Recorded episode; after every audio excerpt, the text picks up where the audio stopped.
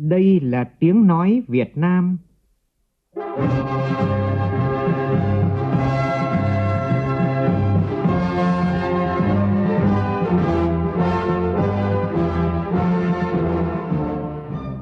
là tiếng nói Việt Nam,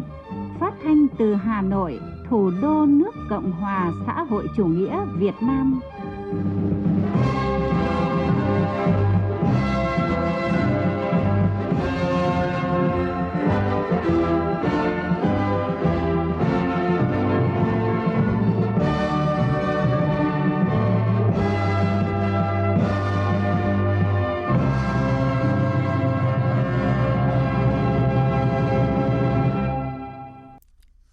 Biên tập viên Hoàng Ân kính chào quý vị và các bạn. Mời quý vị cùng nghe chương trình Thời sự trưa của Đài tiếng nói Việt Nam với những nội dung chính sau đây.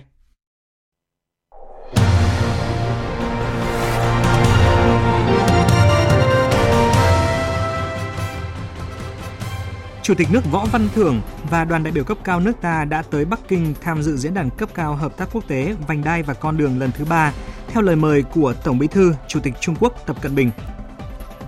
Ủy ban Thường vụ Quốc hội cho ý kiến về bổ sung dự toán chi thường xuyên ngân sách nhà nước năm 2023 cho các bộ cơ quan trung ương và các địa phương và việc chuẩn bị kỳ họp thứ 6 của Quốc hội. Theo Bộ Công Thương, vẫn thiếu cơ sở pháp lý để Tập đoàn Điện lực Việt Nam làm điện gió ngoài khơi. Trong phần tin thế giới, Hội đồng Bảo an Liên Hợp Quốc thất bại trong việc thông qua dự thảo nghị quyết do Nga soạn thảo kêu gọi ngừng bắn tại giải Gaza và cho phép tiếp cận viện trợ nhân đạo ở khu vực này. Bỉ nâng cảnh báo khủng bố lên mức cao nhất sau vụ xả súng ở Bruxelles, trong khi Pháp siết chặt kiểm soát an ninh sau khi một trường trung học ở thành phố Arad, miền Bắc nước này phải sơ tán do có cảnh báo bom.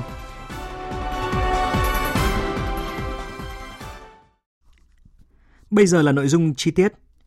Trưa nay theo giờ Việt Nam, Chủ tịch nước Võ Văn Thưởng dẫn đầu đoàn đại biểu cấp cao Việt Nam đã đến thủ đô Bắc Kinh, Trung Quốc, bắt đầu các hoạt động của chương trình tham dự Diễn đàn cấp cao hợp tác quốc tế Vành đai và con đường lần thứ ba từ ngày 17 đến ngày 20 tháng 10. Tin của phóng viên Vũ Dũng.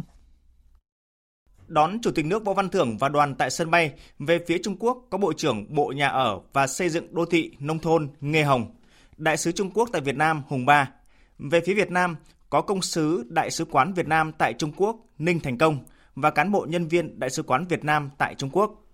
Theo chương trình, Chủ tịch nước Võ Văn Thưởng sẽ dự lễ khai mạc Diễn đàn cấp cao hợp tác quốc tế Vành đai và con đường lần thứ ba do Tổng Bí thư Chủ tịch nước Trung Quốc Tập Cận Bình chủ trì. Dự và phát biểu tại phiên họp cấp cao có chủ đề Kinh tế số, động lực mới của tăng trưởng. Dự chiêu đãi chào mừng các trưởng đoàn và phu nhân các nước do Tổng Bí thư Chủ tịch nước Trung Quốc và phu nhân chủ trì. Theo chương trình, Chủ tịch nước Võ Văn Thưởng sẽ có nhiều cuộc tiếp xúc song phương quan trọng với lãnh đạo các nước, các tổ chức quốc tế cùng tham dự diễn đàn lần này. Đó là Tổng thống Nga Putin, Tổng Bí thư, Chủ tịch nước Lào Thông Luân Sĩ Xu Lít, Thủ tướng Campuchia Hun Manet, Tổng thư ký Liên Hợp Quốc Antonio Guterres, Tổng thống Uzbekistan, Tổng thống Sri Lanka, Tổng thống Congo. Chủ tịch nước Võ Văn Thưởng cũng sẽ có nhiều cuộc tiếp xúc song phương với lãnh đạo Trung Quốc, đó là hội kiến với Tổng Bí thư, Chủ tịch nước Trung Quốc Tập Cận Bình, gặp Chủ tịch Nhân đại Toàn quốc Trung Quốc Triệu Lạc Tế, hội kiến Ủy viên Thường vụ Bộ Chính trị Trung Quốc Thái Kỳ và dự chiêu đãi do ông Thái Kỳ chủ trì. Chủ tịch nước cũng sẽ thăm mô hình điển hình xây dựng nông thôn mới của thành phố Bắc Kinh, tiếp một số lãnh đạo các tập đoàn hàng đầu Trung Quốc. Trong chuyến đi, Chủ tịch nước Võ Văn Thưởng cũng sẽ dành thời gian để gặp gỡ cán bộ nhân viên Đại sứ quán Việt Nam và Tổng lãnh sự Việt Nam tại các thành phố lớn tại Trung Quốc. Nhận lời mời của Quốc vương Ả Rập Xê Út Salman bin Abdulaziz Al Saud, Thủ tướng Chính phủ Phạm Minh Chính sẽ dẫn đầu đoàn đại biểu cấp cao Việt Nam tham dự Hội nghị cấp cao ASEAN, Hội đồng Hợp tác Vùng Vịnh gọi tắt là GCC và thăm Vương quốc Ả Rập Xê Út từ ngày 18 đến ngày 20 tháng 10 năm 2023. Sáng nay, tại phiên họp thứ 27, Ủy ban Thường vụ Quốc hội thống nhất bổ sung 2.500 tỷ đồng dự toán chi thường xuyên ngân sách nhà nước năm nay cho các bộ, cơ quan ở trung ương, các địa phương. Đồng thời, đề nghị cần có giải pháp kịp thời tháo gỡ để đảm bảo sử dụng hợp lý các nguồn bố trí. Phóng viên Lại Hoa phản ánh. Bộ trưởng Bộ Tài chính Hồ Đức Phước cho biết, căn cứ đề nghị bổ sung dự toán chi thường xuyên ngân sách nhà nước năm 2023 của 32 bộ cơ quan trung ương, Bộ Tài chính đã có tờ trình chính phủ trình Ủy ban Thường vụ Quốc hội báo cáo Quốc hội bổ sung dự toán chi thường xuyên ngân sách nhà nước năm 2023 cho các bộ cơ quan trung ương địa phương, tổng kinh phí là 2.508 tỷ đồng. Thẩm tra tờ trình, chủ nhiệm Ủy ban Tài chính Ngân sách của Quốc hội Lê Quang Mạnh nêu rõ, Đến nay gần kết thúc năm ngân sách 2023, chính phủ mới trình bổ sung dự toán chi thường xuyên ngân sách nhà nước năm 2023 cho các bộ cơ quan trung ương và địa phương chỉ bằng 3,5% tổng số tiền chưa phân bổ là quá muộn so với quy định, gây lãng phí nguồn lực ngân sách nhà nước, đề nghị rút kinh nghiệm không để tồn tại các khoản chi chưa xác định được nhiệm vụ nội dung chi trong dự toán ngân sách nhà nước hàng năm để chờ phân bổ, đồng thời đề nghị chính phủ báo cáo rõ về số kinh phí còn lại chưa trình Ủy ban Thường vụ Quốc hội, Quốc hội làm rõ về khả năng sử dụng khoản kinh phí này trong niên độ ngân sách nhà nước năm 2023. Trên cơ sở nghiên cứu tờ trình của chính phủ, Kiểm toán nhà nước đề nghị cần làm rõ việc bổ sung dự toán do những nhiệm vụ mới phát sinh hay là nhiệm vụ đã được xác định từ trước nhưng chưa có đủ hồ sơ để phân bổ ngay từ đầu năm 2023 từ đó, Kiểm toán nhà nước Đặng Thế Vinh đề nghị làm rõ trách nhiệm của cơ quan tham mưu các bộ ngành địa phương để rút kinh nghiệm cho các năm tiếp theo. Đề nghị là cái số mà được phân bổ 2.508 tỷ đồng này sau khi được ờ, phân bổ ấy, thì đề nghị các bộ ngành cơ quan trung ương cũng tập trung triển khai ngay để giải ngân thực hiện được hết cái số này nhằm hạn chuyển nguồn sang ờ, năm sau. Số còn lại chưa phân bổ nó chiếm là 96,45% ấy thì đề nghị là cần có giải pháp đối với cái số này. Trong khi đó là từ nay đến hết năm là chỉ còn có 2 tháng liệu có phân bổ và giải ngân được hết trong năm 2023 hay không? Giải trình tại phiên họp Bộ trưởng Bộ Tài chính Hồ Đức Phước nêu rõ lý do chậm phân bổ. Cái lý do mà chúng tôi phân bổ chậm ấy do các cái bộ ngành ấy chậm trình cấp có thẩm ban hành các cái cơ chế chính sách để bổ sung. Thứ hai nữa, các cái bộ và cơ quan trung ương chậm ban hành hệ thống định mức kinh tế kỹ thuật và ban hành giá để làm căn cứ bổ sung để giao dự toán. Vì trong nghị định thì khi mà phải đầy đủ thì tính được mới, mới được giao dự toán. Thứ ba là các bộ cơ quan trung ương chậm trong việc hoàn thành các thủ tục để bổ sung thì bây giờ chúng tôi mới tập hợp đầy đủ và mới trình với thường vụ quốc hội chứ về mặt ngân sách rồi tiền bạc thì phải làm chặt chẽ lắm Kết luận nội dung thảo luận, Phó Chủ tịch Quốc hội Nguyễn Đức Hải đề nghị chính phủ cần nghiêm túc rút kinh nghiệm trong việc xây dựng dự toán, điều hành ngân sách, khắc phục tình trạng số kinh phí chưa phân bổ lớn, đồng thời dự báo tính toán không sát dẫn đến gần hết năm số ngân sách kinh phí còn chưa có nhu cầu sử dụng, chưa có điều kiện phân bổ còn rất lớn, cần có giải pháp kịp thời để tháo gỡ nhằm đảm bảo sử dụng hợp lý các nguồn kinh phí. Đề nghị chính phủ ra soát trình Quốc hội và chịu trách nhiệm về tính chính xác số liệu đối với từng khoản đề nghị bổ sung dự toán chi ngân sách thường xuyên năm 2023 của các bộ ngành địa phương. Trong sáng nay, Ủy ban Thường vụ Quốc hội cho ý kiến vào báo cáo chuẩn bị kỳ họp thứ 6 Quốc hội khóa 15. Tổng thư ký Quốc hội, chủ nhiệm văn phòng Quốc hội Bùi Văn Cường cho biết, dự kiến tổng thời gian làm việc của Quốc hội là 22 ngày, khai mạc vào ngày 23 tháng 10 và dự kiến bế mạc vào sáng ngày 29 tháng 11. Quốc hội sẽ họp tập trung tại nhà Quốc hội và tiến hành theo hai đợt. Bế mạc phiên họp 27, Chủ tịch Quốc hội Vương Đình Huệ nhấn mạnh, đến thời điểm này, mọi công tác chuẩn bị cho kỳ họp thứ 6 đã hoàn tất, sẵn sàng cho kỳ họp được diễn ra. Chủ tịch Quốc hội đề nghị các cơ quan hữu quan khẩn trương hoàn chỉnh tài liệu các nội dung kỳ họp để gửi đến đại biểu Quốc hội, đồng thời chuẩn bị đầy đủ, chu đáo các điều kiện đảm bảo, trong đó chú trọng công tác thông tin, truyền thông, các điều kiện về cơ sở vật chất, an ninh, an toàn để phục vụ tốt cho kỳ họp về nội dung trọng tâm của chất vấn và trả lời chất vấn tại kỳ họp thứ 6, Chủ tịch Quốc hội Vương Đình Huệ nhấn mạnh. Chất vấn và trả lời chất vấn. Thì lần này nhất là chất vấn về các nghị quyết và các cái ờ, chất vấn và các nghị quyết chuyên đề. Không phải là chất vấn khoán gọn theo từng bộ trưởng từng trưởng ngành. Có năm cái báo cáo trình bày nhưng mà khi chất vấn thì không chia phiên theo chuyên đề cho nên là đây là tùy đại biểu một chất vấn ai cũng được. Và chỉ có một kết luận chất vấn cuối cùng thôi chứ không có phải kết luận theo từng phiên. Sáng nay, tại trụ sở Văn phòng Trung ương Đảng, Ủy viên Bộ Chính trị, Thường trực Ban Bí thư, Trưởng ban Tổ chức Trung ương Trương Thị Mai tiếp đoàn đại biểu là cán bộ công đoàn tiêu biểu đại diện cho các đơn vị đầu mối trực thuộc Quân ủy Trung ương Bộ Quốc phòng. Phóng viên Minh Hường đưa tin. Báo cáo tại buổi gặp mặt, Đại tá Nguyễn Đình Đức, Ủy viên Đoàn Chủ tịch Tổng Liên đoàn Lao động Việt Nam, trưởng ban Công đoàn Quốc phòng cho biết, quán triệt quan điểm của Đảng và Chủ tịch Hồ Chí Minh về xây dựng, tổ chức và hoạt động công đoàn. Năm năm qua, cùng với tổ chức công đoàn trong cả nước, công đoàn quân đội đã không ngừng lớn mạnh, trở thành điểm tựa vững chắc của đoàn viên công đoàn người lao động. Phong trào công nhân và hoạt động công đoàn trong quân đội đã hoàn thành toàn diện các mục tiêu chỉ tiêu Đại hội Công đoàn Quân đội lần thứ 9 đề ra. Một số mục tiêu chỉ tiêu hoàn thành xuất sắc, nội dung phương thức hoạt động có nhiều đổi mới, phù hợp thực tiễn nhiệm vụ phát triển nền công nghiệp quốc phòng, xây dựng quân đội bảo vệ Tổ quốc, tổ chức công đoàn các cấp trong quân đội thường xuyên được củng cố kiện toàn, xây dựng vững mạnh về chính trị tư tưởng và tổ chức, hoạt động đúng chức năng nhiệm vụ, phù hợp với việc điều chỉnh tổ chức biên chế theo hướng tinh gọn, mạnh của quân đội.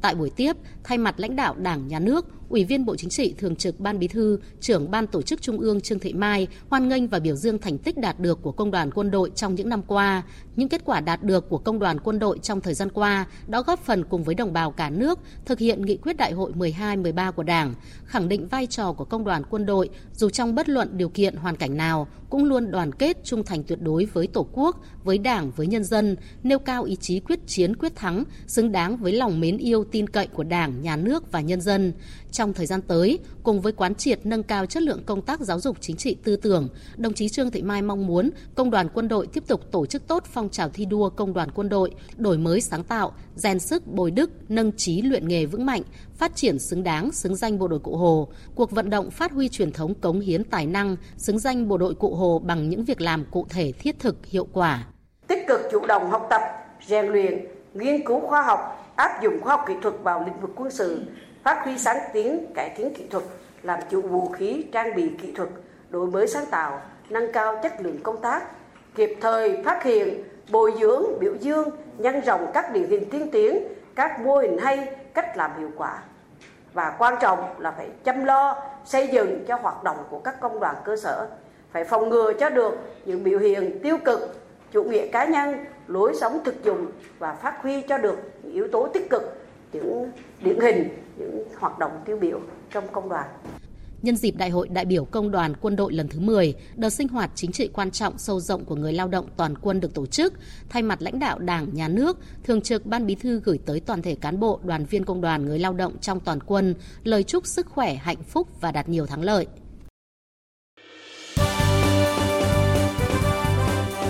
Thời sự tiếng nói Việt Nam Thông tin nhanh Bình luận sâu Tương tác đa chiều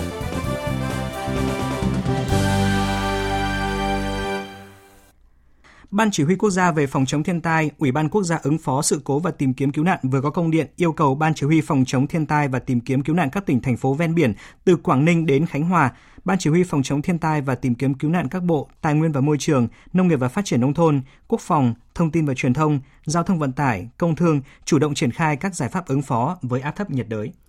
Nội dung công điện nêu rõ Ban Chỉ huy phòng chống thiên tai và tìm kiếm cứu nạn các tỉnh thành phố từ Quảng Ninh đến Khánh Hòa theo dõi chặt chẽ diễn biến của áp thấp nhiệt đới để có thể mạnh, có thể mạnh lên thành bão, tổ chức kiểm đếm tàu thuyền đang hoạt động trên biển, chủ động cấm biển và đảm bảo an toàn cho người, tài sản tại các tròi canh, lồng bè tùy theo diễn biến của áp thấp nhiệt đới, bão, sẵn sàng lực lượng phương tiện để cứu hộ cứu nạn, kịp thời xử lý khi có tình huống. Đối với khu vực đất liền các tỉnh từ Hà Tĩnh đến Quảng Ngãi, theo dõi chặt chẽ diễn biến mưa lũ, ngập lụt, lũ quét, sạt lở đất, thông tin kịp thời đầy đủ đến các cấp chính quyền người dân biết để chủ động phòng tránh ứng phó, giảm thiểu thiệt hại. Triển khai lực lượng xung kích kiểm tra giả soát các khu dân cư ven sông suối, khu vực thấp trũng để chủ động tổ chức di rời sơ tán người dân khu vực có nguy cơ cao xảy ra ngập lụt sâu, lũ quét, sạt lở đất tổ chức lực lượng sẵn sàng kiểm soát hướng dẫn giao thông, cắm biển cảnh báo, nhất là qua các ngầm tràn, khu vực ngập sâu, nước chảy xiết, chủ động bố trí lực lượng, vật tư, phương tiện để khắc phục sự cố, đảm bảo giao thông thông suốt trên các trục giao thông chính khi xảy ra mưa lớn, chỉ đạo công tác đảm bảo an toàn các tuyến đê biển sung yếu hoặc đang thi công dở dang, triển khai các biện pháp tiêu úng phòng chống ngập lụt khu vực đô thị, khu công nghiệp, kiểm tra giả soát vận hành đảm bảo an toàn các hồ chứa và hạ du, đặc biệt là các hồ chứa thủy điện nhỏ, hồ thủy lợi sung yếu, bố trí lực lượng thường trực để sẵn sàng xử lý các tình huống có thể xảy ra. Văn phòng Chính phủ đã có công văn về đề xuất giảm thuế giá trị gia tăng 6 tháng đầu năm 2024. Theo đó, thì Phó Thủ tướng Lê Minh Khái đồng ý với đề xuất của Bộ Tài chính giảm 2% thuế VAT trong 6 tháng đầu năm 2024. Theo đề xuất của Bộ Tài chính gửi Thủ tướng Chính phủ, việc giảm thuế VAT sẽ tiếp tục được thực hiện từ ngày 1 tháng 1 năm 2024 đến hết ngày 30 tháng 6 năm 2024. Việc giảm 2% thuế suất VAT sẽ tiếp tục được áp dụng đối với các nhóm hàng hóa dịch vụ đang áp dụng mức thuế 10%, còn 8%. Việc giảm thuế sẽ trừ một số nhóm hàng hóa dịch vụ sau: viễn thông, công nghệ thông tin, hoạt động tài chính ngân hàng, chứng khoán, bảo hiểm, kinh doanh bất động sản, sản xuất kim loại và sản xuất uh, sản phẩm từ kim loại đúc sẵn, ngành khai khoáng, không kể khai thác than, sản xuất than cốc, dầu mỏ tinh chế, sản xuất hóa chất và sản phẩm hóa chất, các sản phẩm hàng hóa và dịch vụ trị thuế tiêu thụ đặc biệt. Bộ Tài chính ước tính việc thực hiện chính sách giảm thuế VAT 2% trong 6 tháng đầu năm 2024 dự kiến sẽ giảm thu ngân sách nhà nước khoảng 25.000 tỷ đồng. Giải pháp giảm thuế VAT cùng với các giải pháp thuế phí lệ phí khác đang tạo điều kiện rất lớn giúp doanh nghiệp giảm được chi phí sản xuất, tăng lợi nhuận, tăng khả năng tích kích cầu. Bộ Công Thương vừa có tờ trình chính phủ về dự thảo kế hoạch thực hiện quy hoạch điện 8, trong đó nêu rõ vấn đề pháp lý cho cả điện gió ngoài khơi và điện mặt trời tập trung vẫn chưa rõ ràng. Theo Bộ Công Thương, việc xác định cụ thể dự án và doanh nghiệp trong nước triển khai dự án điện gió ngoài khơi thí điểm gặp nhiều khó khăn. Đó là hành lang pháp lý cho phát triển điện gió ngoài khơi còn chưa rõ ràng, chưa phê duyệt quy hoạch không gian biển quốc gia, chưa có căn cứ xác định phạm vi quản lý biển, pháp luật về đầu tư chưa quy định cấp có thẩm quyền quyết định chủ trương đầu tư điện gió ngoài khơi. Vì vậy, Bộ Công Thương khẳng định chưa có cơ sở pháp lý để giao cho Tập đoàn Điện lực Việt Nam và các doanh nghiệp trong nước triển khai các dự án điện gió ngoài khơi. Đồng thời, trong hồ sơ đề nghị xây dựng luật điện lực sửa đổi, đã đề xuất sửa đổi luật đầu tư để quy định thẩm quyền quyết định chủ trương đầu tư các dự án điện gió ngoài khơi. Trước mắt, Bộ Công Thương đề xuất Thủ tướng Chính phủ giao cho Tập đoàn Điện lực Việt Nam và các doanh nghiệp trong nước nghiên cứu khảo sát về các điều kiện phát triển điện gió ngoài khơi, sẵn sàng triển khai khi có đủ cơ sở pháp lý để các cấp có thẩm quyền giao chủ đầu tư. Cũng tại dự thảo kế hoạch thực hiện quy hoạch điện 8, đối với điện mặt trời tập trung hiện cũng chưa xác định được danh mục dự án. Lần đầu tiên Bắc Ninh vượt thành phố Hồ Chí Minh trở thành địa phương có kim ngạch xuất khẩu lớn nhất của cả nước trong 9 tháng vừa qua. Theo báo cáo của Tổng cục Hải quan, trong tháng 9, cả nước có 9 tỉnh thành phố có kim ngạch xuất khẩu đạt trên 1 tỷ đô la Mỹ. Năm địa phương cao nhất theo thứ tự là Bắc Ninh, Thành phố Hồ Chí Minh, Bắc Giang, Hải Phòng và Bình Dương. Cụ thể, kim ngạch xuất khẩu của Bắc Ninh trong tháng 9 đạt 4 tỷ 200 triệu đô la Mỹ, trong khi của Thành phố Hồ Chí Minh là 3 tỷ 400 triệu đô la Mỹ. Tính chung 9 tháng, Thành phố Hồ Chí Minh vẫn là địa phương dẫn đầu cả nước về kim ngạch xuất khẩu với hơn 31 tỷ đô la Mỹ. Bắc Ninh xếp vị trí thứ hai với gần 29 tỷ đô la Mỹ.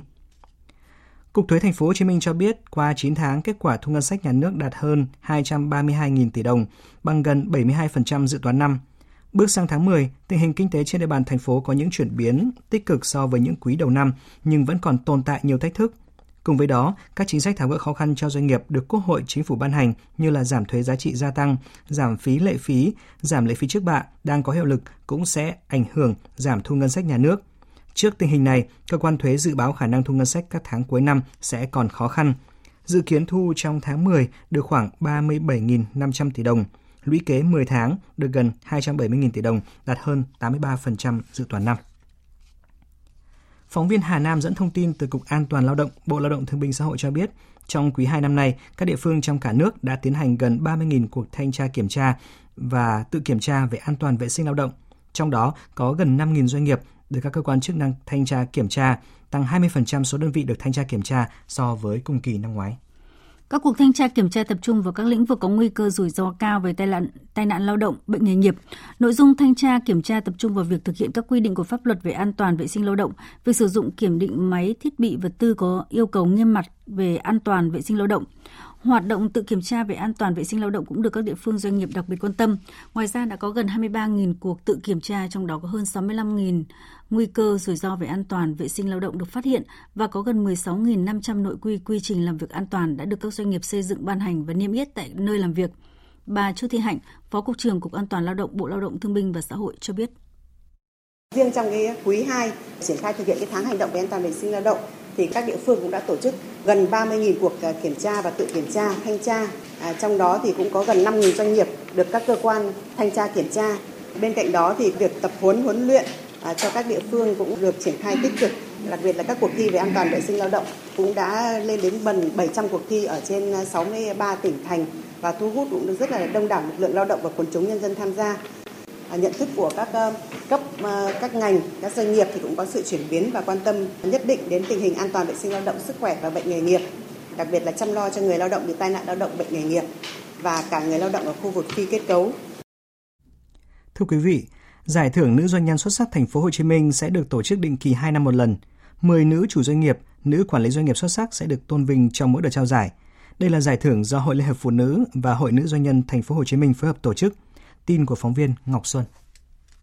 Thành phố Hồ Chí Minh có số doanh nghiệp do nữ làm chủ hoặc tham gia quản lý chiếm tỷ lệ trên 28%, cao nhất cả nước. Những năm qua, doanh nhân nói chung và doanh nhân nữ nói riêng đã đóng góp tích cực vào sự phát triển của thành phố và luôn được sự quan tâm của lãnh đạo chính quyền thông qua việc ban hành các chính sách pháp luật tạo môi trường kinh doanh thuận lợi. Việc thành lập giải thưởng nhằm tôn vinh các nữ doanh nhân xuất sắc là các chủ doanh nghiệp, quản lý, điều hành doanh nghiệp thuộc mọi thành phần kinh tế. Qua đó ghi nhận những đóng góp của các nữ doanh nhân, khích lệ tinh thần, tạo động lực cho các chị tiếp tục tham gia vào quá trình phát triển kinh tế của đất nước. Bà Trần Thị Phương Hoa, Phó Chủ tịch Hội Liên hiệp Phụ nữ Thành phố Hồ Chí Minh cho biết. Hội Liên hiệp Phụ nữ thành phố mong muốn khơi dậy sức phấn đấu, khát vọng vươn lên và tôn vinh những nữ doanh nhân có những cái nỗ lực cố gắng đã vượt qua những cái rào cản để ờ, đứng vững hoạt động doanh nghiệp của mình cho sự phát triển của thành phố cũng như là đóng góp đối với cả nước. Kể từ hôm nay thì doanh nhân thành phố cũng đã có một cái giải thưởng chính thức để được tôn vinh và sẽ phát động các chị sẽ có những cái đăng ký tiêu chí của mình để trong dịp 8 tháng 3 là sẽ trao giải thưởng tôn vinh hàng năm. Tại tỉnh Quảng Nam, ngày càng nhiều mô hình kinh tế do phụ nữ làm chủ, hưởng ứng phong trào phụ nữ khởi nghiệp do Trung ương Hội Liên hiệp Phụ nữ Việt Nam phát động. Không chỉ tạo công an việc làm, giúp phụ nữ nghèo vươn lên vượt khó, nhiều mô hình còn có sức lan tỏa mạnh trong phát triển kinh tế xã hội ở địa phương. Phóng viên Tuyết Lê thường trú tại miền Trung giới thiệu một số mô hình như vậy. Mời quý vị cùng nghe.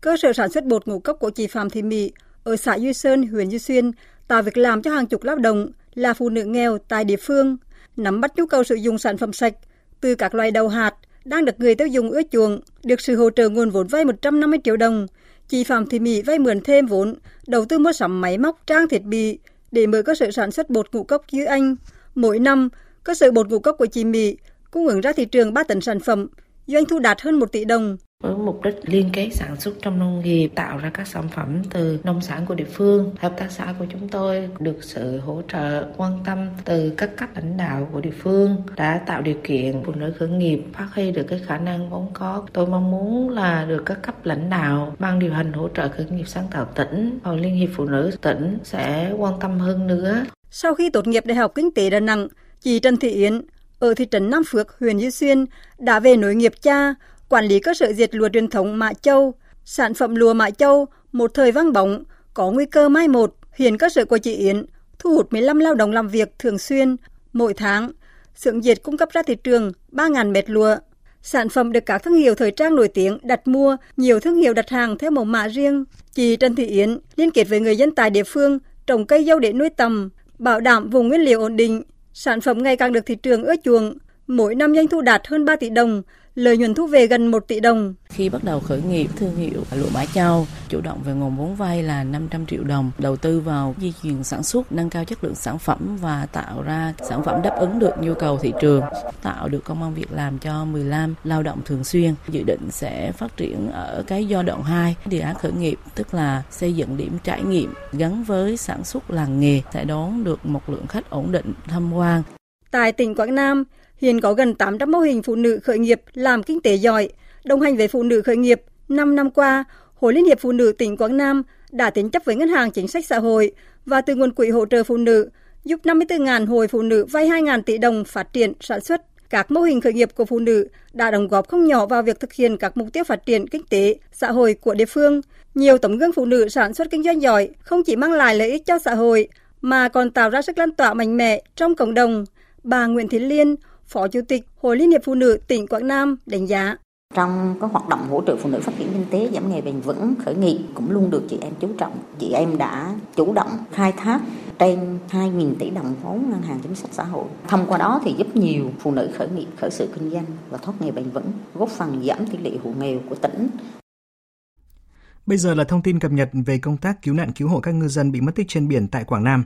Theo báo cáo của Bộ Chỉ huy Bộ đội Biên phòng tỉnh Quảng Nam, đến trưa nay, các lực lượng đã cứu thêm được hai thuyền viên là Đỗ Văn Hải và Đặng Minh Vương, chú xã Tam Giang, huyện Núi Thành. Hiện sức khỏe của các thuyền viên này khá yếu. Đến nay, tổng số người đã cứu hộ thành công là 80 người, trong đó một người đã chết. Khu vực hai tàu cá bị nạn đang có sóng cấp 5, có 7 tàu cá của ngư dân tham gia tìm kiếm cứu nạn. Các tàu cá đang dùng ống nhòm để quan sát cứu nạn. Đồng thời, tàu CBS 8002 của vùng cảnh sát biển đã di chuyển ra cứu nạn tàu QNA 90129TS. Các tàu của vùng 4 Hải quân từ đảo Song Tử Tây, Trung tâm tìm kiếm cứu nạn hàng hải khu vực đã di chuyển. Dự kiến các tàu này sẽ đến nơi tàu gặp nạn vào lúc 23 giờ đêm nay. Theo Bộ Chỉ huy Bộ đội Biên phòng Quảng Nam, 13 ngư dân đang mất tích đều trú tại huyện Núi Thành của tỉnh Quảng Nam. Và tiếp ngay sau đây, trước khi đến với phần tin thế giới, sẽ là thông tin về tình hình thời tiết và mưa lũ tại miền Trung. Từ nay đến sáng thứ Năm, khu vực miền Trung tiếp diễn mưa to. Trung tâm Dự báo Khí tượng Thủy văn Quốc gia cho biết, khu vực từ Quảng Trị đến Quảng Nam sẽ mưa thêm từ 100 đến 250 mm, có nơi trên 350 mm. Các tỉnh Hà Tĩnh, Quảng Bình, Quảng Ngãi, lượng mưa phổ biến từ 50 đến 150 mm, có nơi trên 200 mm. Riêng với Đà Nẵng, Quảng Nam, Quảng Ngãi, mưa to dồn dập đến sáng mai, từ chiều mai mưa giảm dần. Do vậy, người dân tiếp tục đề phòng ngập úng ở vùng trũng thấp, nguy cơ xảy ra sạt lở đất trên các sườn đồi núi. Do mưa lớn dự báo còn tiếp diễn đến khoảng ngày 19 tháng 10, lũ trên các sông từ Quảng Bình đến Quảng Ngãi tiếp tục lên. Khu vực lũ lớn khả năng diễn ra tại các tỉnh từ Thừa Thiên Huế đến Quảng Ngãi ở mức báo động 2, báo động 3. Các sông khác ở Quảng Bình, Quảng Trị ở mức thấp hơn báo động 1, báo động 2 và trên báo động 2. Mưa lớn kéo dài làm tăng áp lực lên các công trình thủy điện, thủy lợi nhỏ sung yếu. Do vậy các địa phương cần có các giải pháp đảm bảo an toàn đối với các công trình thủy điện, thủy lợi nhỏ này khi có mưa với cường suất lớn xảy ra. Ngoài ra, mưa lớn cũng được dự báo sẽ xảy ra ở cả khu vực Bình Định, Bình Thuận, Tây Nguyên và Nam Bộ, nên nguy cơ xảy ra lũ quét, sạt lở đất cũng sẽ ở mức rất cao. Bên cạnh đó thì sáng nay, vùng áp thấp trên vùng biển phía tây nam của quần đảo Hoàng Sa đã mạnh lên thành áp thấp nhiệt đới. Vào lúc 10 giờ thì vị trí tâm áp thấp nhiệt đới ở vào khoảng 15,5 độ vĩ Bắc, 110,7 độ kinh Đông, cách quần đảo Hoàng Sa khoảng 150 km về phía tây nam. Sức gió mạnh nhất ở vùng gần tâm áp thấp nhiệt đới mạnh cấp 6 tức là từ 39 đến 49 km/h, giật cấp 8, di chuyển theo hướng tây bắc với tốc độ từ 5 đến 10 km/h và dự báo áp thấp nhiệt đới có khả năng mạnh lên thành bão. Vùng biển phía tây nam của khu vực Bắc Biển Đông bao gồm cả vùng biển quần đảo Hoàng Sa, vùng biển từ Quảng Trị đến Quảng Ngãi sẽ có gió mạnh dần lên cấp 6, cấp 7, sau tăng lên cấp 8, giật cấp 10, biển động mạnh. Toàn bộ tàu thuyền hoạt động trong vùng nguy hiểm đều có nguy cơ cao chịu tác động của gió giật mạnh và sóng lớn. Cũng theo Trung tâm Dự báo Khí tượng Thủy văn Quốc gia, Ờ, áp thấp nhiệt đới kết hợp với không khí lạnh tăng cường sẽ duy trì mưa lớn trong nhiều ngày tới và kéo vùng mưa dịch dần ra phía Bắc, lan tới khu vực Bắc Trung Bộ. Xin chuyển sang phần tin thế giới. Với 5 phiếu thuận, 4 phiếu chống và 6 phiếu trắng, Hội đồng Bảo an Liên Hợp Quốc đã không thể thông qua nghị quyết do Nga soạn thảo kêu gọi ngừng bắn tại giải Gaza và cho phép tiếp cận viện trợ nhân đạo ở khu vực này. Bốn quốc gia cùng với Nga bỏ phiếu cho nghị quyết này là Trung Quốc, các tiểu vương quốc Ả Rập Thống Nhất, Mozambique và Gabon, trong khi Mỹ, Anh, Pháp và Nhật Bản bỏ phiếu chống và 6 nước còn lại bỏ phiếu trắng. Để được thông qua, một nghị quyết của Hội đồng Bảo an cần ít nhất 9 phiếu thuận và không có quyền phủ quyết nào từ bất kỳ ai trong số 5 thành viên thường trực của Hội đồng. Đại diện thường trực của Nga tại Liên Hợp Quốc Vasily Nebenzia bày tỏ thất vọng với kết quả cuộc bỏ phiếu. Phát biểu với báo giới, ông Vasily cho biết không có gì trong dự thảo nghị quyết có thể bị tranh cãi vì nó hoàn toàn mang tính nhân đạo. Lý do duy nhất khiến nghị quyết không được thông qua là vì các nước phương Tây liên minh chống lại Nga. Hội đồng Bảo an dự kiến sẽ thảo luận một dự thảo nghị quyết khác về vấn đề tương tự từ Brazil. Tuy nhiên, Hội đồng Bảo an chưa quyết định ngày bỏ phiếu dự thảo nghị quyết này. Ngoại trưởng Mỹ Antony Blinken hôm nay xác nhận Tổng thống Mỹ Joe Biden sẽ thăm Israel vào ngày mai. Động thái nhằm thể hiện tình đoàn kết và sự ủng hộ của Mỹ dành cho chính phủ quân đội và người dân Israel trong cuộc chiến chống lại lực lượng Hamas ở giải Gaza. Hai nước cũng đã thống nhất lên kế hoạch tạo điều kiện cho viện trợ nhân đạo ở Gaza. Tổ chức Y tế Thế giới vừa đưa ra cảnh báo người dân ở giải Gaza chỉ còn điện, nước và nhiên liệu để sử dụng trong 24 giờ nữa và nếu không có sự trợ giúp, các bác sĩ sẽ phải chuẩn bị giấy chứng tử cho người bệnh. Đối với châu Âu, lãnh đạo 27 nước thành viên của Liên minh châu Âu dự kiến hôm nay sẽ họp thượng đỉnh trực tuyến để làm rõ quan điểm chung của cả khối về xung đột giữa Israel và lực lượng Hamas, cũng như là bàn về các vấn đề viện trợ nhân đạo, giải cứu con tin đang bị Hamas giam giữ, các nguy cơ về an ninh đối với châu Âu, cũng như là các biện pháp ứng phó với làn sóng di cư mới trong 3 trường hợp xung đột lan rộng. Liên minh châu Âu đã quyết định tăng gấp 3 viện trợ nhân đạo cho người dân ở Gaza lên thành 75 triệu euro và thiết lập một cầu hàng không nhân đạo qua Ai Cập để vận chuyển hàng cứu trợ người dân ở khu vực này. Phóng viên Mạnh Hà, thường trú tại Pháp, thông tin.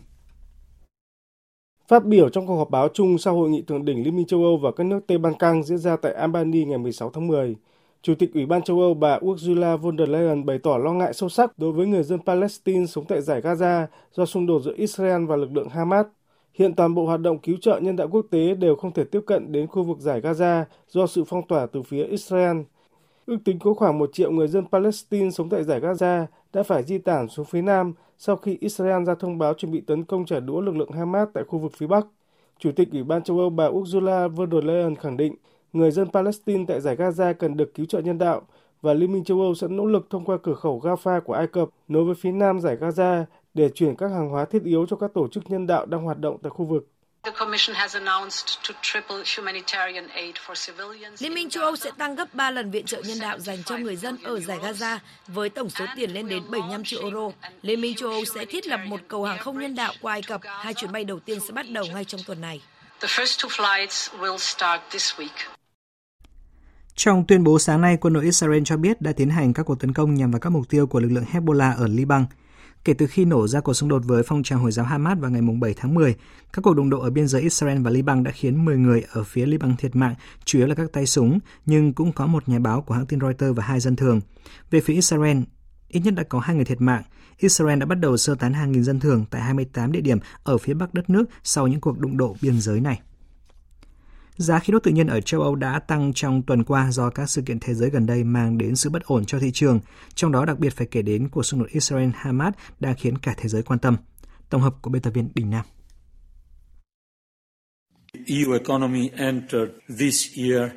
Nền kinh tế Liên minh châu Âu bước vào năm nay với nền tảng lành mạnh hơn dự kiến và có vẻ sẽ thoát khỏi suy thoái. Kể từ mùa thu, nền kinh tế đã chứng kiến một số bước phát triển tích cực. Giá khí đốt chuẩn của châu Âu đã giảm nhờ việc hạn chế nhu cầu, đa dạng hóa nguồn cung cấp và tất nhiên cả yếu tố thời tiết ôn hòa. Đó là tuyên bố của Ủy viên Kinh tế châu Âu Paulo đưa ra mới đây với những kỳ vọng lạc quan về thị trường khí đốt mùa đông năm nay. Tuy nhiên, kỳ vọng này đã bất ngờ thay đổi khi cuộc xung đột giữa Israel và phong trào Hamas tại giải Gaza bất ngờ xảy ra. Theo trang Euronews, giá khí đốt tự nhiên tiêu chuẩn châu Âu của Hà Lan đã tăng 41% lên mức cao nhất trong 8 tháng là 56 euro mỗi megawatt-giờ vào tuần trước.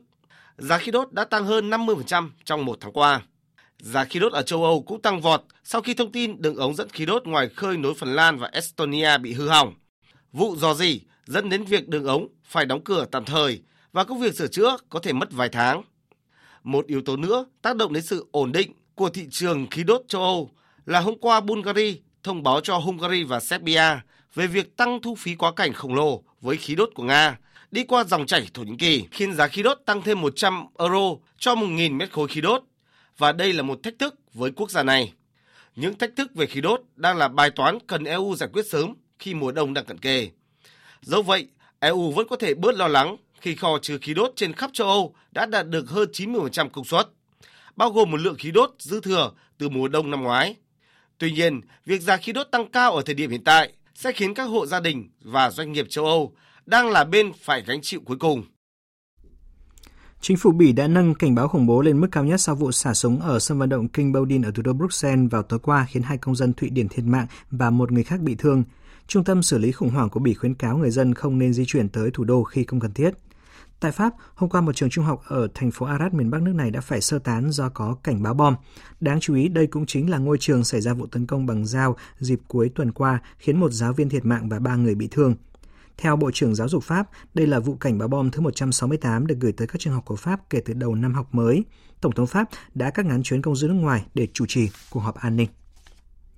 Trước việc ngày càng nhiều người dân sở hữu tiền điện tử, Australia vừa công bố một số đề xuất nhằm thắt chặt quản lý loại tiền tệ này và bảo vệ người dân. Phóng viên Việt Nga thường trú tại Australia thông tin. Theo ước tính, khoảng 1 phần tư dân số Australia sở hữu một trong số những loại tiền điện tử với giá trị quy đổi có thể lên đến hàng tỷ đô la Australia. Vì vậy, nước này đề xuất bổ sung các biện pháp kiểm soát tiền điện tử để bảo vệ người dân và tránh gây ra những xáo trộn trong xã hội, trong lúc vẫn khuyến khích được những nhân tố mới. Theo đó, nước này sẽ yêu cầu các công ty điều hành nền tảng tiền điện tử phải xin giấy phép thực hiện dịch vụ tài chính tại Australia. Các công ty nắm giữ hơn 1.500 đô la Australia tài sản của cá nhân hoặc tổng lượng tài sản nắm giữ đạt 5 triệu đô la Australia sẽ nằm trong diện phải xin giấy phép. Đồng thời, Australia cũng yêu cầu công ty cung cấp tiền điện tử phải ký hợp đồng với những người mua.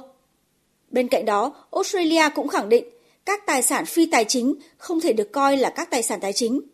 Và nếu muốn chuyển từ tài sản phi tài chính thành các tài sản tài chính thì cần phải đáp ứng các tiêu chí mà nước này đưa ra.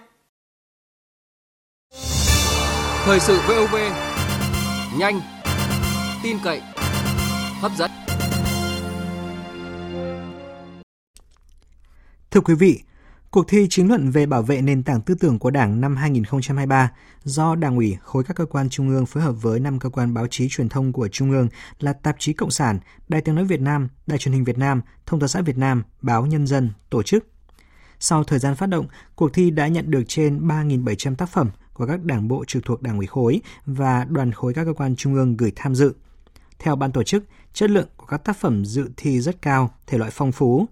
Trước thêm lễ trao giải cuộc thi, phóng viên Nguyễn Hằng có cuộc trao đổi với đồng chí Lại Xuân Lâm, Phó Bí thư Thường trực Đảng ủy khối các cơ quan trung ương về kết quả của cuộc thi này. Mời quý vị và các bạn cùng nghe.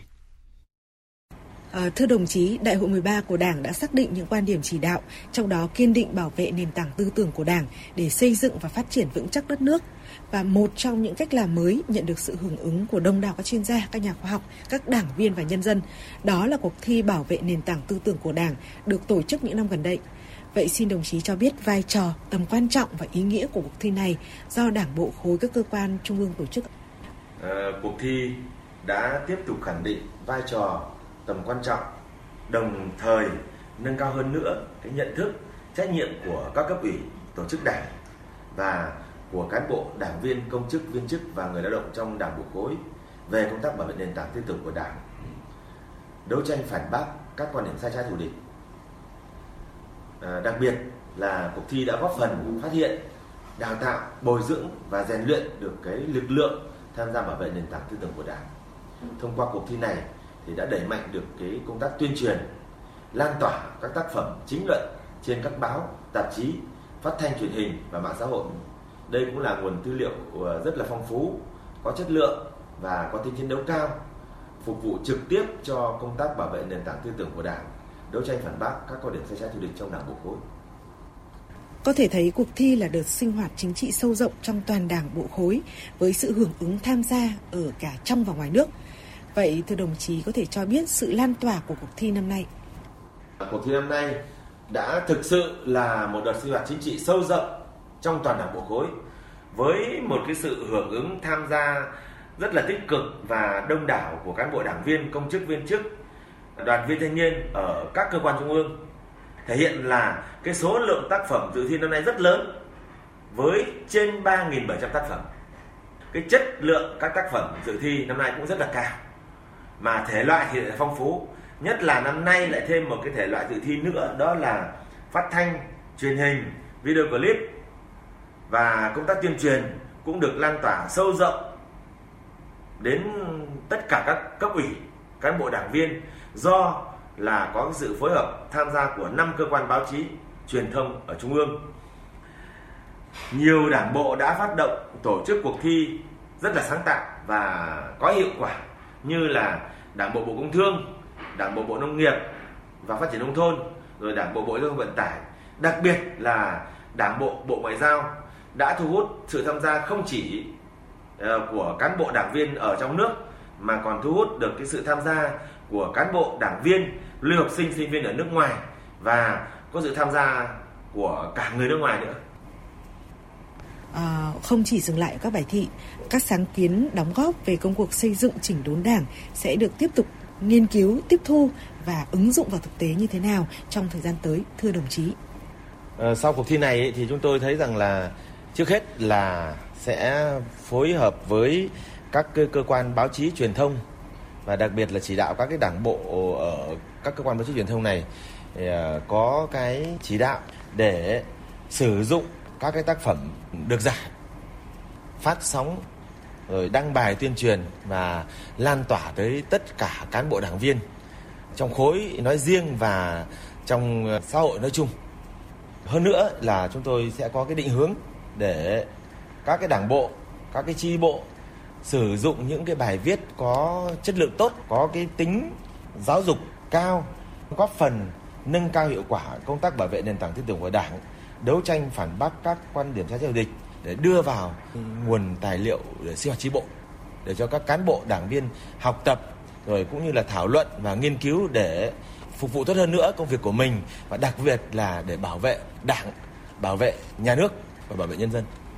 Xin trân trọng cảm ơn đồng chí. Quý vị và các bạn vừa nghe cuộc trao đổi giữa phóng viên Đài tiếng nói Việt Nam với đồng chí Lại Xuân Lâm, Phó Bí thư Thường trực Đảng ủy khối các cơ quan trung ương về kết quả của cuộc thi chính luận về bảo vệ nền tảng tư tưởng của Đảng năm 2023. Phần cuối của chương trình thời sự trưa nay sẽ là trang tin đầu tư tài chính và những thông tin thể thao. Trang tin đầu tư tài chính. Thưa quý vị và các bạn, giá vàng trong nước hôm nay giảm khoảng 50.000 đồng một lượng ở chiều mua vào và bán ra so với kết phiên hôm qua. Giá vàng SJC tại thị trường Hà Nội niêm yết mua vào ở mức 69 triệu 550.000 đồng một lượng và bán ra là 70 triệu 270.000 đồng một lượng. Công ty vàng bạc đá quý Bảo Tiến Minh Châu niêm yết giá vàng dòng Thăng Long mua vào ở mức 56 triệu 880 000 đồng một lượng, bán ra là 57 triệu 830 000 đồng một lượng. Tỷ giá trung tâm của đô la Mỹ và đồng Việt Nam hôm nay được Ngân hàng Nhà nước công bố ở mức 24.093 đồng đổi 1 đô la, tăng 4 đồng so với hôm qua. Giá đô la Mỹ ở các ngân hàng thương mại sáng nay được giao dịch quanh mốc 24.280 đồng một đô la mua vào và 24.650 đồng một đô la bán ra. Phát biểu tại phiên họp thứ 27 của Ủy ban Thường vụ Quốc hội sáng qua ngày 16 tháng 10, liên quan đến công tác điều hành chính sách tiền tệ, Thống đốc Ngân hàng Nhà nước Nguyễn Thị Hồng cho biết, điều hành lãi suất cũng như các công cụ của chính sách tiền tệ phải căn cứ vào mục tiêu lạm phát, các dự báo xu hướng của lạm phát trên thế giới và trong nước, đồng thời đáp ứng các yêu cầu về ổn định tỷ giá, đảm bảo an toàn hoạt động của hệ thống. Trên thị trường chứng khoán Việt Nam phiên giao dịch sáng nay, sau những phút đầu phiên tăng lên trên 1.145 điểm đã nhanh chóng quay trở lại trạng thái răng co, rung lắc nhẹ quanh tham chiếu. Trong bối cảnh thanh khoản luôn ở mức thấp thời gian gần đây, cộng thêm phiên giảm điểm khá mạnh hôm qua đã khiến tâm lý nhà đầu tư thận trọng và có phần muốn tránh xa rủi ro, khiến thị trường gặp khó và trở lại trạng thái đi ngang. Giao dịch ảm đạm trong phiên sáng nay. Kết thúc phiên giao dịch sáng nay, VN Index đạt 1.146,4 điểm, HNX Index đạt 237,56 điểm. Đầu tư tài chính biến cơ hội thành hiện thực. Đầu tư tài chính biến cơ hội thành hiện thực. Thưa quý vị, thưa các bạn, thông tin từ Hiệp hội Thị trường Trái phiếu Việt Nam, tính đến đầu tháng 10 năm nay, có khoảng 50 doanh nghiệp đàm phán rời ngày đáo hạn cho hơn 95.200 tỷ đồng trái phiếu. Theo các chuyên gia chứng khoán, nguyên nhân của thực trạng này là do thiếu vốn và hoạt động kinh doanh gặp không ít khó khăn, khiến các doanh nghiệp chọn tập trung đàm phán nhằm kéo dài thời gian thay vì mua lại trái phiếu đến hạn. Phóng viên Đài Tiếng Nói Việt Nam ghi nhận ý kiến của các chuyên gia và một số công ty chứng khoán. Trong thông báo mới nhất, công ty cổ phần đầu tư Hải Phát mã chứng khoán là HPX đã có công văn gửi Sở Giao dịch Chứng khoán Hà Nội về việc gia hạn thêm một năm đối với trái phiếu mã là HPX H2123008, tổng giá trị phát hành là 250 tỷ đồng. Theo đó, Hải Phát điều chỉnh điều kiện của lô trái phiếu này từ kỳ hạn 24 tháng lên 36 tháng, gia hạn thêm một năm. Ngày đáo hạn được kéo dài tới ngày 28 tháng 10 năm 2024. Còn theo báo cáo của công ty chứng khoán VN Direct, tính đến ngày mùng 3 tháng 10, đã có hơn 50 tổ chức phát hành đã đạt được thỏa thuận gia hạn kỳ trái phiếu với các trái chủ và đã có báo cáo chính thức lên Sở Giao dịch Chứng khoán Hà Nội. Tổng giá trị ờ, trái phiếu đã được gia hạn kỳ hạn là hơn 95.200 tỷ đồng. Các chuyên gia nhận định tình trạng thiếu vốn và hoạt động kinh doanh gặp khó khiến các doanh nghiệp chọn giải pháp tập trung đàm phán kéo dài thời gian thay vì mua lại trái phiếu đến hạn. Thống kê của Hiệp hội Thị trường Trái phiếu Việt Nam, riêng tháng 9, các doanh nghiệp chỉ mua lại hơn 9.200 tỷ đồng trái phiếu, chưa bằng 1 phần tư so với tổng giá trị trái phiếu doanh nghiệp đến hạn. Con số này cũng nằm trong nhóm thấp nhất kể từ năm 2022 và giảm một nửa so với cùng kỳ. Ông Vũ Duy Khánh, giám đốc phân tích công ty cổ phần chứng khoán Smart Invest cho biết. Sau cái nghị định 08 thì các doanh nghiệp được phép uh, giãn cái khoản nợ vay trái phiếu của họ. Nhưng mà các doanh nghiệp thì tôi nghĩ là họ cũng nên tận dụng để họ phải tìm cái phương án kinh doanh thậm chí là ngay cả một số doanh nghiệp bất động sản tôi nghĩ cái phương án mà bán tài sản là cũng nên được tính tới. Thay vì chúng ta cứ giữ một cái đống tài sản mà chúng ta chờ đôi khi chúng ta cũng cần giảm giá để có thể tiêu thụ nhanh hơn à, tạo ra dòng tiền. À, có thể giai đoạn này chúng ta lỗ thì giai đoạn sau chúng ta lại có những giai đoạn kinh doanh thuận lợi hơn thì chúng ta sẽ có những phương án khác nhiều khi nó khả thi. Dù đã được bật đèn xanh cho giải pháp hàng đổi hàng, hoán đổi trái phiếu bằng tài sản, nhất là bất động sản, nhưng thực tế khả năng đàm phán thành công là rất hy hữu. Ông Hoàng Công Tuấn, chuyên gia kinh tế trưởng công ty chứng khoán MB, nêu quan điểm. Với mỗi trường hợp cụ thể khác nhau thì cả trái chủ và tổ chức phát hành đều phải có cái thiện trí ngồi lại với nhau để giải quyết vấn đề. Còn các hành lang pháp lý cũng như là các chính sách kinh tế vĩ mô của các cơ quan quản lý nhà nước thì chỉ có vai trò đóng vai trò là tạo một cái hành lang chung Ông Nguyễn Trí Thanh, Phó Chủ tịch à, Hội môi giới bất động sản Việt Nam nhận định không chỉ khó đàm phán giãn hoãn nợ, việc không đủ pháp lý của tài sản đảm bảo còn khiến hoạt động phát hành mới ngày càng khó khăn tính pháp lý hay cũng như cái việc phê duyệt của các cơ quan chức năng là rất quan trọng. Bản thân xác định cái tiền sử dụng đất nếu như không có cái cơ chế rõ ràng ra thì việc mà xác định về tiền sử dụng đất thì người ta bị phụ thuộc vào các cái phê duyệt của cơ quan chức năng. Đấy cũng là một cái yếu tố rất rủi ro cho các nhà đầu tư.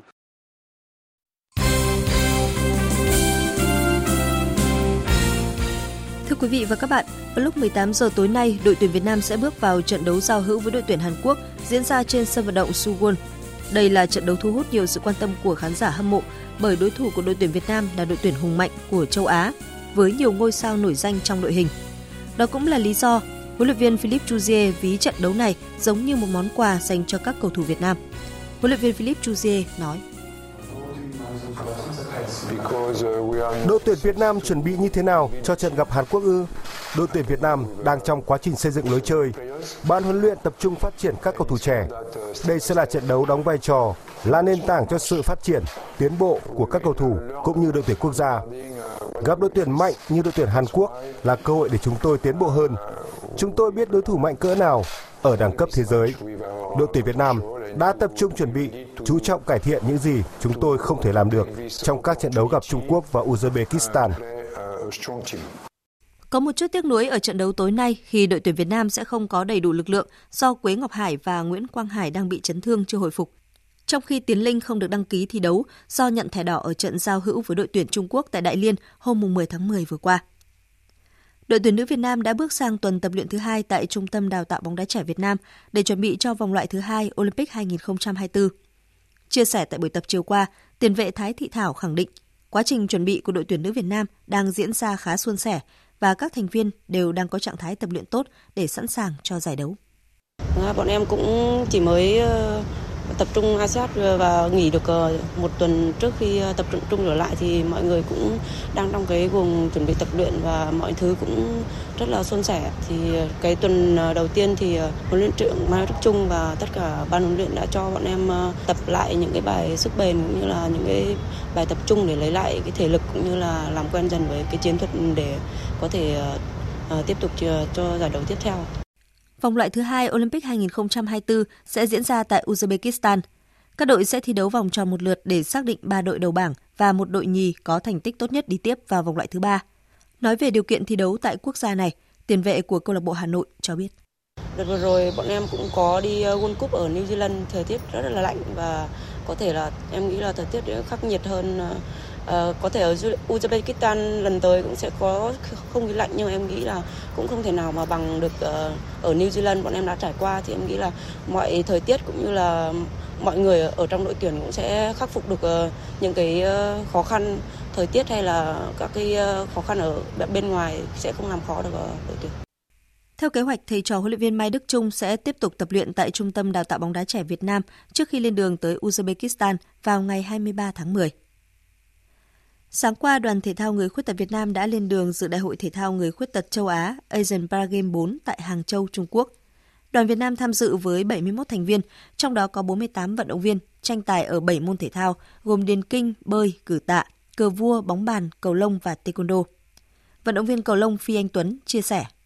Thực ra đợt này cũng rất là cảm ơn các lãnh đạo nhà nước và các tổ chức đã cho bọn em được một cái đợt tập huấn ở trong Đà Nẵng. Thì thực ra là hơn một tháng chờ bọn em tập huấn thì thực ra cũng thể lực của em cũng lên rất là nhiều và em hy vọng là chắc là em sẽ đạt thành tích cao. Huấn luyện viên Nguyễn Đăng Viễn của đội tuyển bơi người khuyết tật Việt Nam cho biết. Về à, tinh thần à, tập luyện của các em thì à, lúc nào cũng đề cao cái tinh thần tập luyện tốt, lúc nào cũng phấn đấu hết mình để mà đem một cái thành tích cao nhất về cho đội. Tại Asian Paragame lần này, mục tiêu của đoàn thể thao người khuyết tật Việt Nam là giành từ 3 đến 4 huy chương vàng, đồng thời phấn đấu có nhiều vận động viên đạt chuẩn tham dự Paralympic Paris 2024. Dạng sáng nay, vòng loại Euro 2024 tiếp tục diễn ra với những trận đấu hấp dẫn. Đáng chú ý nhất là màn so tài của Bosnia and Herzegovina với Bồ Đào Nha. Mặc dù Bồ Đào Nha đã có vé sớm nhưng đội bóng này vẫn ra sân với đội hình mạnh nhất và thắng chung cuộc với tỷ số 5-0. Trong khi đó Hà Lan dù được đánh giá cao hơn Hy Lạp nhưng đã gặp rất nhiều khó khăn ở chuyến làm khách trên sân của đối thủ. Tuy nhiên, nhờ sự tỏa sáng của Van Dijk, câu lốc màu da cam đã có chiến thắng 1-0. Tương tự như Hà Lan, Áo có chiến thắng 1-0 nhọc nhằn trên sân của Azerbaijan. Với chiến thắng này, Áo đã sớm giành vé dự vòng chung kết Euro 2024. Tay vợt Hubert Hukak đã giành chiến thắng một cách khó tin trong trận chung kết giải quần vợt Thượng Hải Master 2023 khi Rublev mắc những sai lầm đầy tiếc nuối. Trận chung kết diễn ra nghẹt thở khi cả hai tay vợt đều phải cứu Cham Sipoy và người bản lĩnh hơn là Hukak với chiến thắng 2-1. Chức vô địch Master thứ hai trong sự nghiệp giúp tay vợt Ba Lan thắp sáng hy vọng tham dự ATP Final khi anh chỉ còn kém vị trí thứ 8 của Hogerun 335 điểm trên bảng xếp hạng ATP Tour. Dự báo thời tiết Tin dự báo thời tiết chiều và đêm nay, phía Tây Bắc Bộ chiều nắng đêm không mưa, nhiệt độ từ 19 đến 32 độ. Phía Đông Bắc Bộ chiều nắng đêm có mưa vài nơi, nhiệt độ từ 21 đến 32 độ. Khu vực từ Thanh Hóa đến Thừa Thiên Huế nhiều mây, phía Bắc có mưa vài nơi, phía Nam có mưa vừa, mưa to, có nơi mưa rất to và rông. Riêng khu vực từ Quảng Trị đến Thừa Thiên Huế có mưa to đến rất to, nhiệt độ từ 21 đến 31 độ. Khu vực từ Đà Nẵng đến Bình Thuận nhiều mây, phía Bắc có mưa to đến rất to và rông. Phía Nam, riêng chiều tối và tối có mưa, có nơi mưa vừa, mưa to và rông, nhiệt độ từ 23 đến 29 độ. Tây Nguyên nhiều mây, chiều và tối có mưa mưa vừa, có nơi mưa to đến rất to và rông, nhiệt độ từ 20 đến 28 độ. Nam Bộ nhiều mây, chiều và tối có mưa mưa vừa, có nơi mưa to đến rất to và rông, nhiệt độ từ 23 đến 32 độ. Khu vực Hà Nội chiều nắng đêm không mưa, nhiệt độ từ 22 đến 33 độ. Tiếp theo là dự báo thời tiết biển, vịnh Bắc Bộ có mưa rào và rải rác có rông, tầm nhìn xa trên 10 km, giảm xuống từ 4 đến 10 km trong mưa, gió đông bắc cấp 5, có lúc cấp 6, giật cấp 7, cấp 8, biển động. Vùng biển từ Quảng Trị đến Quảng Ngãi có mưa rào và rải rác có rông, tầm nhìn xa từ 4 đến 10 km, gió đông bắc cấp 6, sau tăng lên cấp 7, cấp 8, giật cấp 10, biển động mạnh. Vùng biển từ Bình Định đến Ninh Thuận, từ Bình Thuận đến Cà Mau có mưa rào và rông vài nơi, tầm nhìn xa trên 10 km, giảm xuống từ 4 đến 10 km trong mưa, gió Tây Nam đến Nam cấp 4, cấp 5. Vùng biển từ Cà Mau đến Kiên Giang và Vịnh Thái Lan có mưa rào và rải rác có rông, tầm nhìn xa trên 10 km, giảm xuống từ 4 đến 10 km trong mưa, gió Tây đến Tây Nam cấp 3, cấp 4. Khu vực Bắc Biển Đông có mưa rào và rải rác có rông, tầm nhìn xa từ 4 đến 10 km, gió Đông Bắc đến Đông cấp 5, phía Bắc có lúc cấp 6, giật cấp 7, biển động. Riêng vùng biển phía Tây Nam có gió mạnh cấp 6, sau tăng lên cấp 7, cấp 8, giật cấp 9, cấp 10, biển động rất mạnh.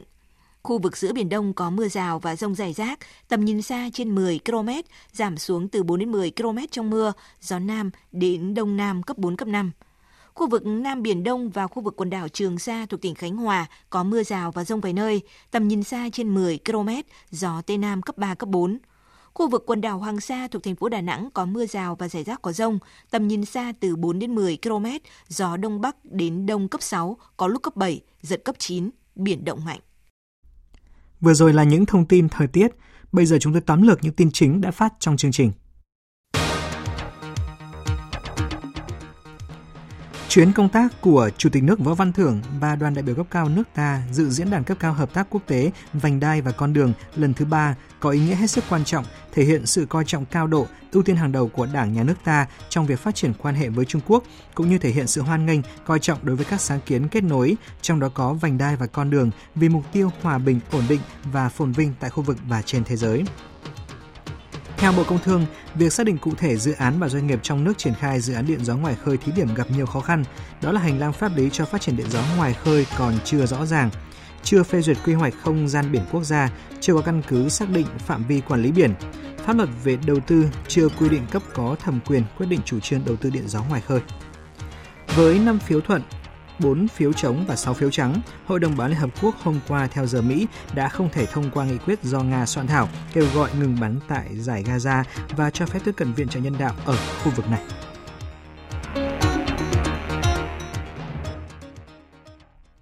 Thời lượng dành cho chương trình thời sự trưa nay đến đây đã hết. Chương trình do các biên tập viên Hoàng Ân, Nguyễn Cường, Nguyễn Hằng biên soạn và thực hiện với sự tham gia của kỹ thuật viên Việt Thái, chịu trách nhiệm nội dung Lê Hằng, Xin kính chào tạm biệt và hẹn gặp lại quý vị trong những chương trình sau.